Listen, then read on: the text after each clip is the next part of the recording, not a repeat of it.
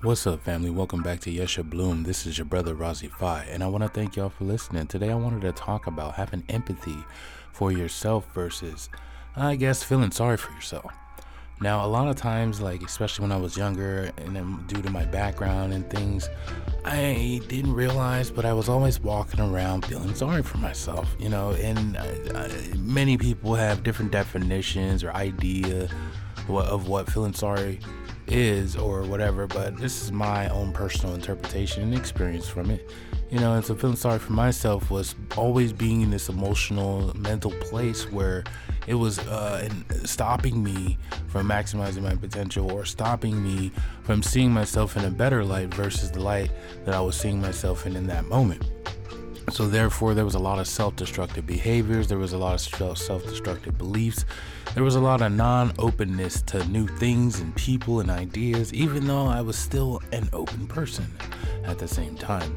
But spiritually, mentally, and, in, and, and, and when you were trying to get into a deeper core of me, this is where you would meet resistance.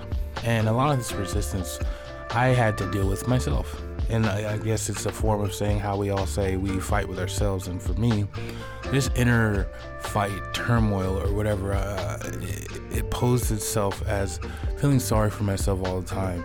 And I also made friends with people who felt sorry for themselves. You know, so we became this crew of people who feel sorry for ourselves but do nothing about it. And for me, I began to realize how much that affected other people at a young age, whether it was school friends or family members or whatever.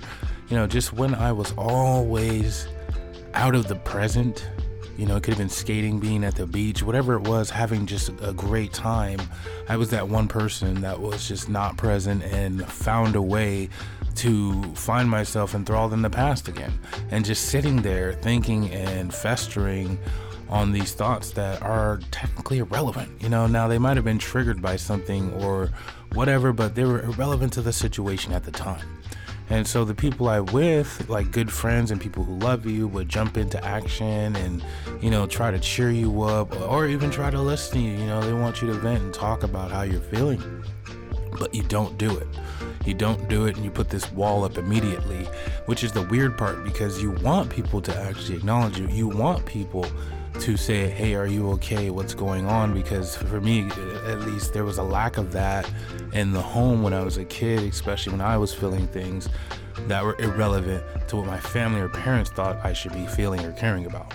So, anyway, this made it easier for me to put up barriers uh, around myself toward people that were very helpful and friendly because I didn't feel like I could receive that or and maybe it was a subconscious feeling, but this is how I used to go about it. And so for anyway, there was a lot of times where people would come into my life or in these moments that would try to assist me to come back to the present to to you know let go of whatever I was feeling and experiencing in that moment but also come back so that I can enjoy whatever's happening and I would just completely ruin full moments. I would completely ruin amazing times because I would just start going off on people and oh you don't understand. You know you're just trying to uh, pacify me or anecdote way of talking or something like that you know I'd always find a way a reason for justification of how I'm feeling but not ever having that inner uh, insight to really recognize when the universe is handing you something that you've always needed, whether it's, you know,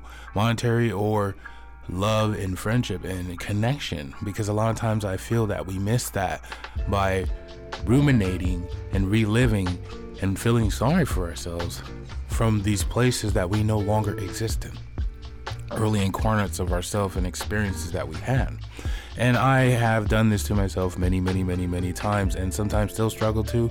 Now, you know, it's not something we can grow out of overnight, but I think it is something that we should grow to be more aware of within ourselves because this whole mechanism of feeling sorry for ourselves is not productive. It's not conducive, in my opinion, to actual strength that you need at times when um, just going through the motions of life or you're tired a little bit, you know, but you know that the finish line is only so far. And so you have to muster up that strength to keep moving when it's just the kind of strength that comes from having to feel pain all the time or raking yourself through the coals and always having yourself reliving these moments and then it turns into self-hatred self-doubt self-defeatism and sorriness then you're not going to have that same energy boost and faith in yourself and confidence that you truly need to have in certain situations that call for that. Instead, we will buckle like belts and do the same thing we always did or react or act in these ways that don't really help the situation. If anything, it makes it worse. And then we're we put ourselves more in a victim place. See, this is why I don't talk. No one ever understands me, you know, that kind of thing. But from what I've learned, also being in that place is that I didn't have the ability to truly, truly empathize with other people because I was always feeling sorry for myself. Now, there, don't get me wrong, there was times where, because I'm a people pleaser or was in all these different things of myself, I would truly put myself aside and listen to, you know, people and good friends and be there for them. And actually, in those moments, it fully acknowledged and forget about everything that has to do with me because I'm there for them. But more so, there was other times where that wasn't the case. You know, there was a lot of times where someone was reaching out emotionally or trying to express something or, you know, ask for as some some form of intimacy that they needed to heal through these moments. I was not able to assist that. I was not able to even see that because I was so caught up in my own thing which is totally, uh, I guess, normal and healthy in terms of the brain and other things because it's hard for us to see outside of a net that isn't reinforced with our own issues. And so our emotions and thoughts are just all in a selfish place. It's about us. So it makes sense that in those moments we may miss other people, you know, we, because technically we don't have space for them. And so I realized that for me, what fueled not being able to have space for other people is this sense of sorriness that I was owed, that everything was kind of about me. And I had to let that go. And in return of this feeling, I had to start really feeling empathy for myself. Now, this is my opinion, but I lacked the ability to feel that what had happened to me or the experiences I had were genuine abuse, genuine traumas that, you know, it's okay to have reacted blank, blank, blank as a child who's defenseless. You know, I struggled to see myself as a pillar of excellence or whatever that others may see me because I always saw myself as I still needed to earn certain merits through, you know, real abuse, real things, you know, not giving, not acknowledging the things that I have already gone through.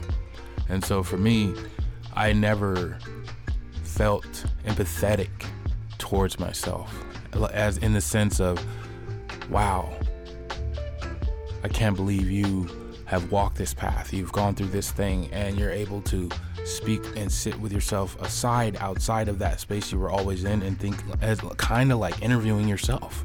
Kind of like a third person perspective, but being able to see yourself and hear your own story and sympathize and empathize with yourself and feel that, wow, that is mighty, that is powerful, you know, and having the ability to be gentle with yourself really helps to cater to this empathy I feel that starts to grow within yourself as you begin to understand your ways of being, other people's ways of being, you know, the ways of human nature and ways and just in general like how we end up dealing with things and that it's okay a lot of times especially when you're at a young age and your mind's being formed by many different things and you don't really have a lot of choices the, uh, especially in terms of things that happen to us. And so sometimes the way we deal with things may be demonized or ostracized by family members and other groups that we that matter to us but when you get down to practical psychological healthy regular just like you know common sense ways of looking at things, especially when you have that empathy, you're able to say, dang, you know, like it's okay that you made these mistakes or it's okay that you chose this road during that time because that was the thing you felt you needed to do. And apparently it got you here. So there's no need to feel guilty or uh, wrong about it like we've been taught to.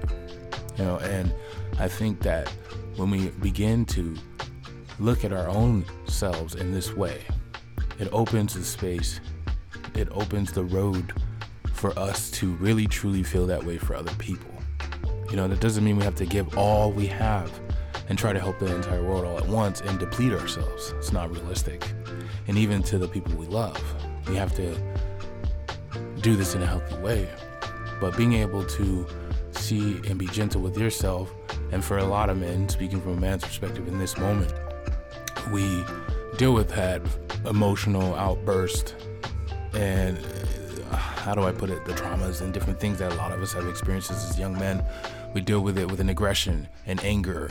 You know, there is no, I'm going to sit with myself and empathize with why I feel this way so I can understand on a deeper level. It's just, I hate that I feel this and I'm going to look outwardly with anger at the things that activate this feeling, the things that I can blame this feeling on, whatever. And there's no, there's an inability to turn that scope within and not with the anger like I'm stupid. Why did I make this mistake? You know, I'm just a fool. I'm just going to be like blank blank, you know, not that. To stop and shift that away and be able to say, man, wow, I went through something and I, I managed to come out the other side stronger, even though there was some fighting going on in between. But boy, did I do something strong. Boy, did I do something worthy of patting myself on the back, which none of us do.